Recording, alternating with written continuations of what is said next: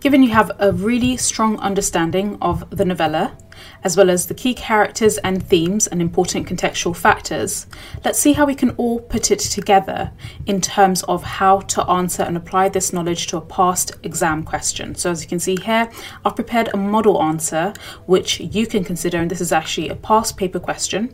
So, I will walk you through how to respond to this question. Now, the question for this exam was how does Steinbeck present authority in the novel?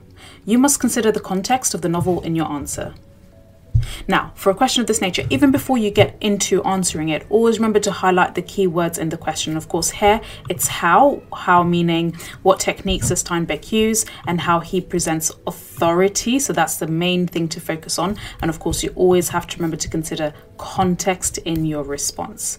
So, of course, always remember that you need to begin with an introduction. So let's look at how we can structure this introduction for this question. Debatably, in Of Mice and Men, the author, John Steinbeck, presents a variety of themes, and a prominent theme that continuously resurfaces is authority. Steinbeck is able to present the theme of authority through the central figures in the novella who appear to occupy certain positions within the societal hierarchy that exists on the ranch.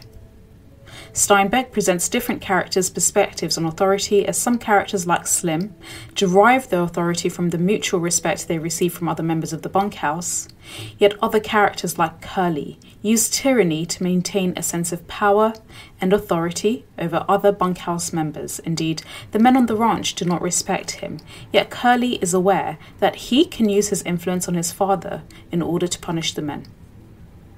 Now, I'm going to pause there for a second. So, always remember that an introduction when it comes to an essay question is really important because this is basically you are framing for your examiner, the person that's going to be marking this question, your discussion, and broadly what your discussion is going to entail.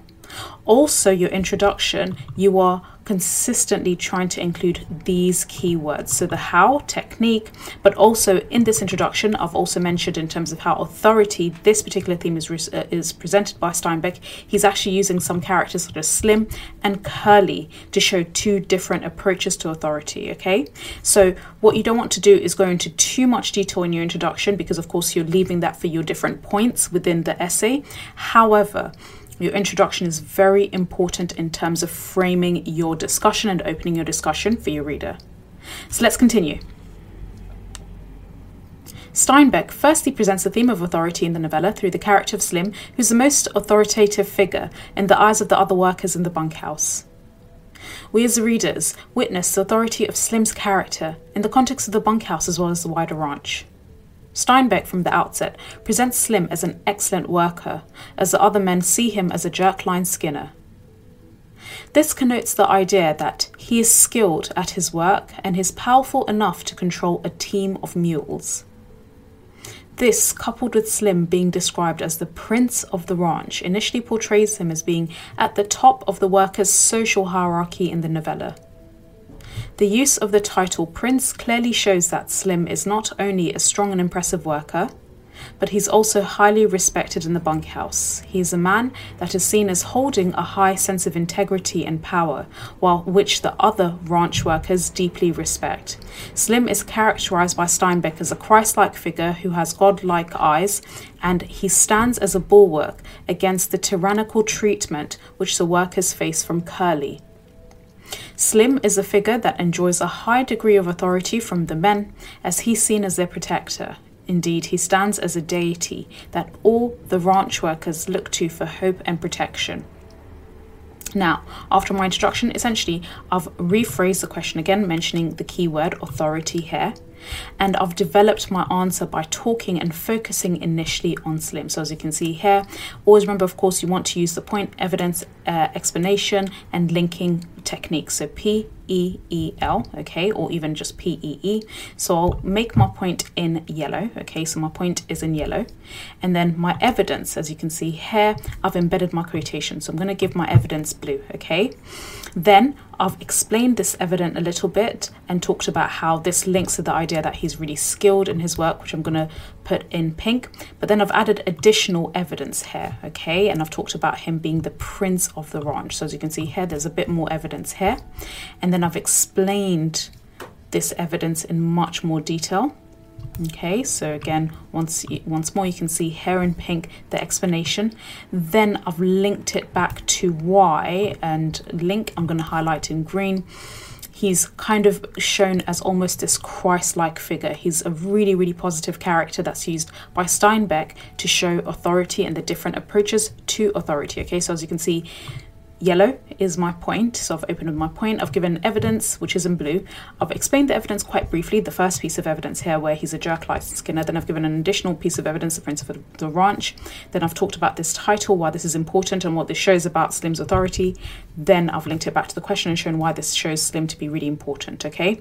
Now, one thing you might be thinking is, okay, this is interesting, but you haven't mentioned context. You don't have to always mention context in all paragraphs. Of course, if you can, that's great. However, if you go into lots of detail, particularly talking about some of the less obvious uh, interpretations of the language. So, for example, here, slim being Christ like, this is also sufficient. Of course, you do want to mention some context at points in your essay. However, in this particular paragraph, I would still say this is a really strong level 9 paragraph because you've gone as far as even kind of indirectly mentioning the things that are not directly mentioned by Steinbeck. For example, um, the way he uses language in order to connote Slim and to connect Slim to kind of a messianic Christ like figure. So that's really, really powerful. Okay, so let's look at my second point. However, Slim's character stands in stark contrast to Curly, whose worldview is the direct antithesis of all the values that Slim stands for. Curly gains his authority forcefully and manipulatively through his father, who's the owner of the ranch. Arguably, Curly exercises authority over the men in the novella, and whilst the men seemingly appear to listen to his demands, there's a gulf between how he perceives himself as opposed to how the other men view him. Curly seemingly sees himself as powerful and well respected, yet the men in the bunkhouse lack respect for him and simply follow his instructions due to his relationship with his father. It's interesting that Steinbeck shows that, in spite of Curly initially appearing to occupy a high position in the social hierarchy on the ranch, he seems subconsciously aware that his power is superficial. A swamper notes that Curly is constantly in fear of being emasculated as he is like a lot of little guys. He hates big guys. He's all the time picking scraps with big guys. The pre modifying adjective little coupled with the oxymorons little and big, illustrate how Curly is deeply insecure about his authority on the ranch, and he understands his position at the top of the social hierarchy is simply superficial. His position is just as a result of being the boss's son, which he seems to realize means he does not enjoy the same authority over the men as Slim does. Moreover, it's interesting to note that Curly uses the facade of being a boxer as a way to appear fierce and powerful. Steinbeck associates Curly's sense of authority with his terrier like characteristics, suggesting that despite him being a little man on the outside, he's powerful, vicious, and antagonistic on the inside.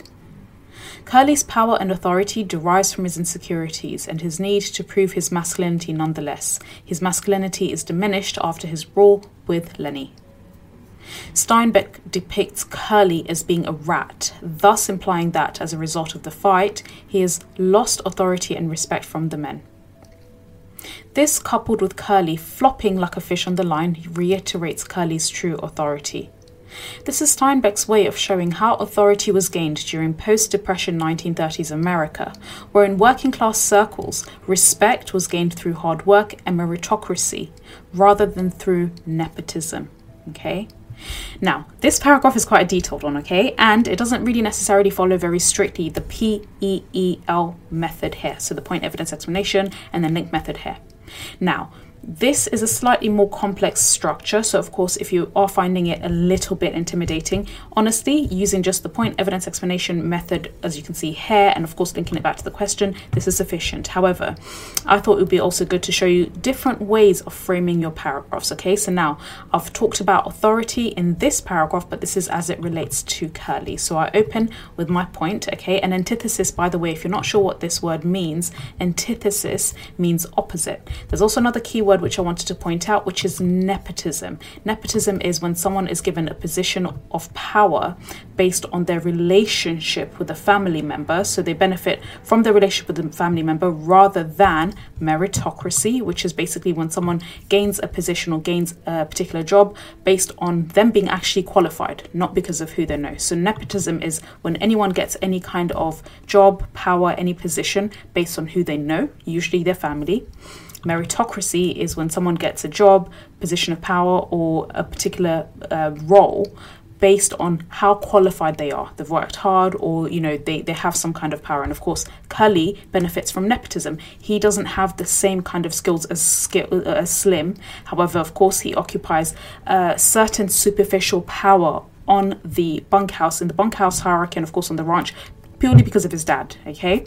Now, going back up here in terms of how I've structured this paragraph. So I've opened with my point, okay? And again, the point, just like the previous paragraph, is in yellow. However, I have added some explanation here of this point. Okay, so of um, and also part of this explanation is almost linking back to the question. However, I would argue that this is explanation. There's an analytical depth I've added within my point. Okay, and this analytical depth, to be honest, actually goes all the way here. Okay, so I've added a point, then I've linked it back to the question and explained this point in terms of how Curly has this gulf. There's this vast gulf between how Curly sees himself and how other men see them him on the bunkhouse hierarchy. And I've then linked it back to the question, okay? So there's no evidence as yet here. Now, one thing to remember is if you were to just leave it as this without any evidence, um, this would probably get you maybe, let's say, a level six at best, okay? So, of course, as I was developing this, I did bear in mind that, of course, you always have to remember the key quotations. However, I took a slightly different approach here to just show you that, of course, the PEE method is always best when writing an essay, but you don't necessarily have to slavishly follow it. You can kind of have a point, as you can see here, explanation, link, but then I've now gone back into my evidence here, okay? And you only do this if you feel extremely confident and supremely kind of knowledgeable on what you're talking about. Okay, so here you've got quite a lot of evidence, so uh, like a lot of big guys, and then I've talked about also technique here. Okay, so bear in mind I've added the um, language technique, oxymoron, that's another technique. Okay, this is linked to the how then I've then explained this even further, okay? So, and within my explanation once more, as you can see here, so there's quite a lot of explanation, okay? So again, I'm gonna highlight this in pink, and even within my explanation, I've added bits of evidence, okay? This is just to show you that you don't necessarily have to slavishly follow point evidence explanation method.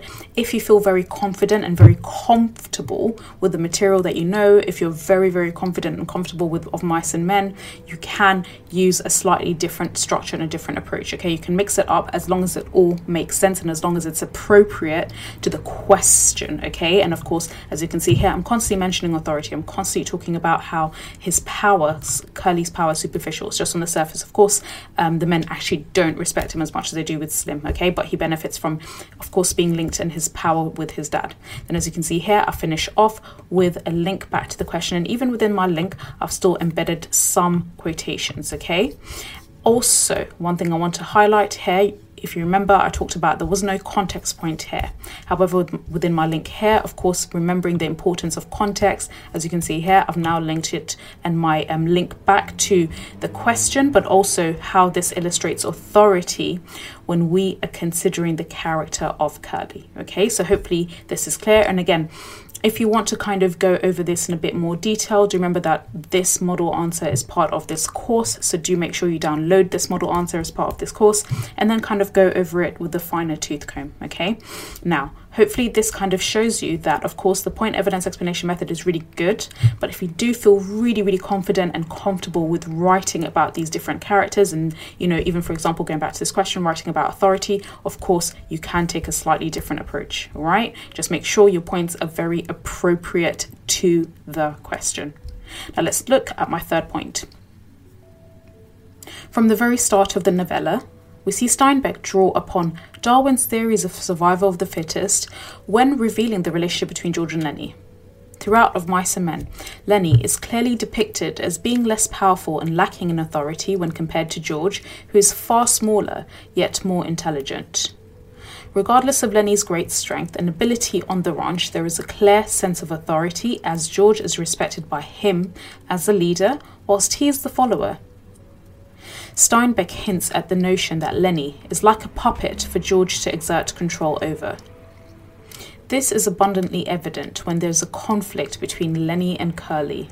Lennie clearly is reliant on George for directions on what to do as he looked about for George until George gave him the orders to get him. This reveals that George exercises a great amount of authority over Lennie as he has the ability to control Lennie's actions. Arguably, this is Steinbeck's way of showing Darwin's theory of survival, where in many ways, despite being physically strong, Lennie is unable to survive on his own due to his inability to shrewdly understand his environment.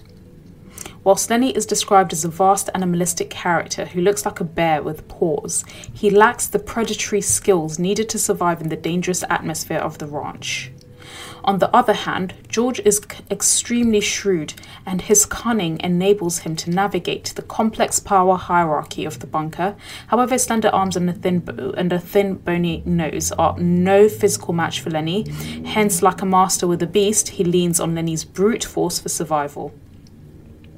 Now, here I've talked about how power and authority is shown through the characters of George and Lennie.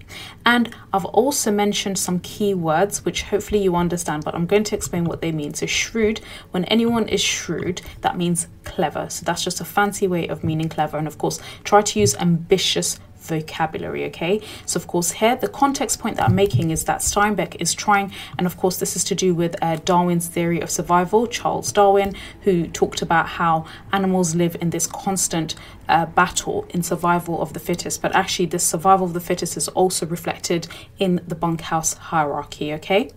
Now, if you look at the way I've structured this point again, and now I've looked, I've moved on from both Slim and Curly to talking about George and Lennie and how authority is shown, of course, the keyword being mentioned here, through their relationship.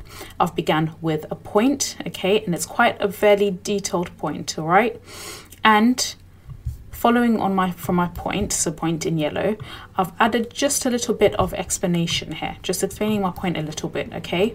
Then uh, I've then linked to back to the point, this idea that Lennie is like a puppet for George, and you know, there's um, a lot of conflict that Lennie usually looks to George for in terms of answers. So again, this is still part of my point.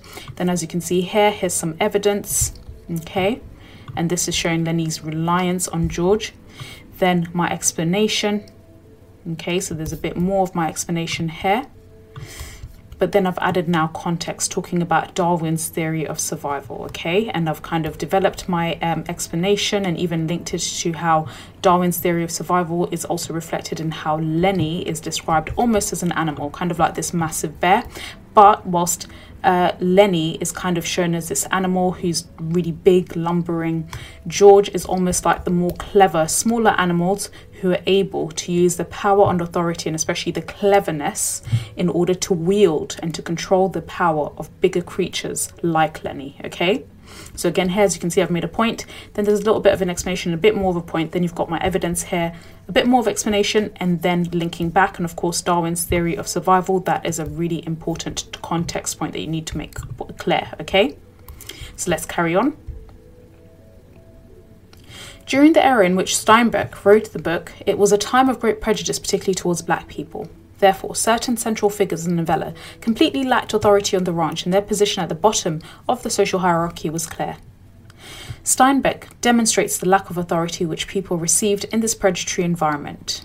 Steinbeck draw, draws close attention to the character of Crooks, who is cast aside from the bunkhouse society, and as a result, Stein, Steinbeck evokes pathos to be his readers, and he constantly draws attention to the fact that Crooks, who is a Negro stable buck, that seems to be an extremely isolated character. To be sure, he appears completely alienated from all the other ranch workers, and he confesses to Lennie that he needs somebody, which reveals his abject sense of powerlessness and his lack of authority. Contextually, Crooks's lack of power is used by Steinbeck to illustrate the inequality that black people in America faced in the 1930s. This era was also termed as a Jim Crow era, whereby there was a series of laws that institutionalized segregation between black and white people in the USA. This segregation is evident in the ranch as Crooks is tif- treated differently and he appears aware that he lacks any power and authority in the social hierarchy. So now this is my final paragraph relating again back to the key words authority, and I've also added lots of context. And of course, this is in relation to Crooks, who is the only uh, African American in the novella. Now, another key word that's mentioned here, hopefully you can un- um, you understand it, but if you don't, don't worry, I'll explain it just now. Institutionalized means um, an idea that's part of official institutions, and the idea that's part of official institutions. When I say official institutions, I mean part of a government, part of how you know school is run, part of how hospitals run, part of how hotels are run everywhere in the country. When we talk about inst- anything that's institutionalized, it's something that's accepted and even put into law, and you know governments follow follow this law, as do hospitals, as do schools, and so on. Now, this law was this idea which was called in the Jim Crow era segregation. Segregation is simply um, a fancy word for separation, racial separation. In other words, uh, during the Jim Crow era, and of course, this is an outtake, this is as a result of slavery in America, okay? So, a lot of African Americans who came to America came as a result of being slaves. They were not seen uh, for a very long time in American history as equal to white Americans. But then, once they, uh, there was a battle um, between the Confederate States in the South and the Northern States, and of course, the Confederate States lost out on this battle. One of the concessions, one of the agreements that were made, was to give equality to everybody, including ex African American slaves. However, soon after that equality was given, there was this notion of Jim Crow era, whereby even if everybody was equal, they were meant to stay separate black people and African Americans should have their own separate facilities. If they go to toilets, they shouldn't use the same toilets, they shouldn't go to the same schools, and things like that as white Americans. This is what we call segregation. But what tended to happen is that these institutions um, tended to favor and tended to give better resources to white Americans as opposed to black Americans. Okay, so that's just a very brief history lesson, but of course, do check out my video where I go over, you know, the Jim Crow era and so on and what this means in more detail. Okay, but institutionalized just sim- simply means part, you know, a specific law or rule that's part of institutions that all institutions follow. Segregation is just a fancy way of saying separation. Okay, now again, so in terms of authority, I've now mentioned the character of Crooks. Okay, so once more, as you can see here, I've started with a fairly long um, point. Okay, so I've talked about crooks and I've also hinted a little bit at context, but I do, of course, talk about context later on. So I've started with my point, then I've got my evidence, as you can see here, okay, which is in blue. Then, of course, I've then explained my evidence in pink. And then I've linked it back to the question and, of course, talked about context, which is very important. And, of course, context in this case is to do with the Jim Crow era, the Jim Crow laws, and how unequally African Americans, basically black Americans, were treated in America. And this is shown through Crooks. And, of course, he therefore lacks authority. So let's look at how I conclude. To conclude, the way in which Steinbeck presents the theme of authority throughout the novella appears to be a microcosm of the time in which the novella is set. Life during the Great Depression was largely seen as a battle of survival, which is perhaps why some of the characters are presented as being weaker than others in such a competitive environment which is filled with scarcity. As a result of the relationships between the central figures in the novella, we as the readers are able to see when certain characters hold more authority than others due to the gender, race, and physical ability. Okay? Now, here, this is a very broad general conclusion. And again, if you haven't come across the word microcosm, microcosm is just a small version of a bigger, you know, um, larger example. So the bunkhouse, in other words, is a small version of America in general. So, for example, black characters being kept um, separate in the bunkhouse. This is just a microcosm, a small version of what actually happens in America. Um, the way George, so clever individuals, treat and control, you know, less clever but more powerful individuals like Lennie. Again, this is a small version of what happens in America at large. Okay, microcosm, a small version of something that happens in a wider society. So the bunkhouse hierarchy, of course, again, people like Curly benefiting unfairly from the relationship with their father, their mothers. Again, they are a small version, a microcosm of something that happens broadly in society. So in society, we tend to find that sometimes some people just benefit from, you know, having rich mums and rich dads rather than the efforts that they put in into getting a particular job or a particular position. Okay. And essentially, what I've done with my conclusion is just broadly linked it back to the question authority and talked about how all of these different characters that I've mentioned in this essay illustrate authority. Okay, so that's really it when it comes to understanding how to approach this question, but also how to structure your response to a question relating to authority in the novella. Thanks so much for listening.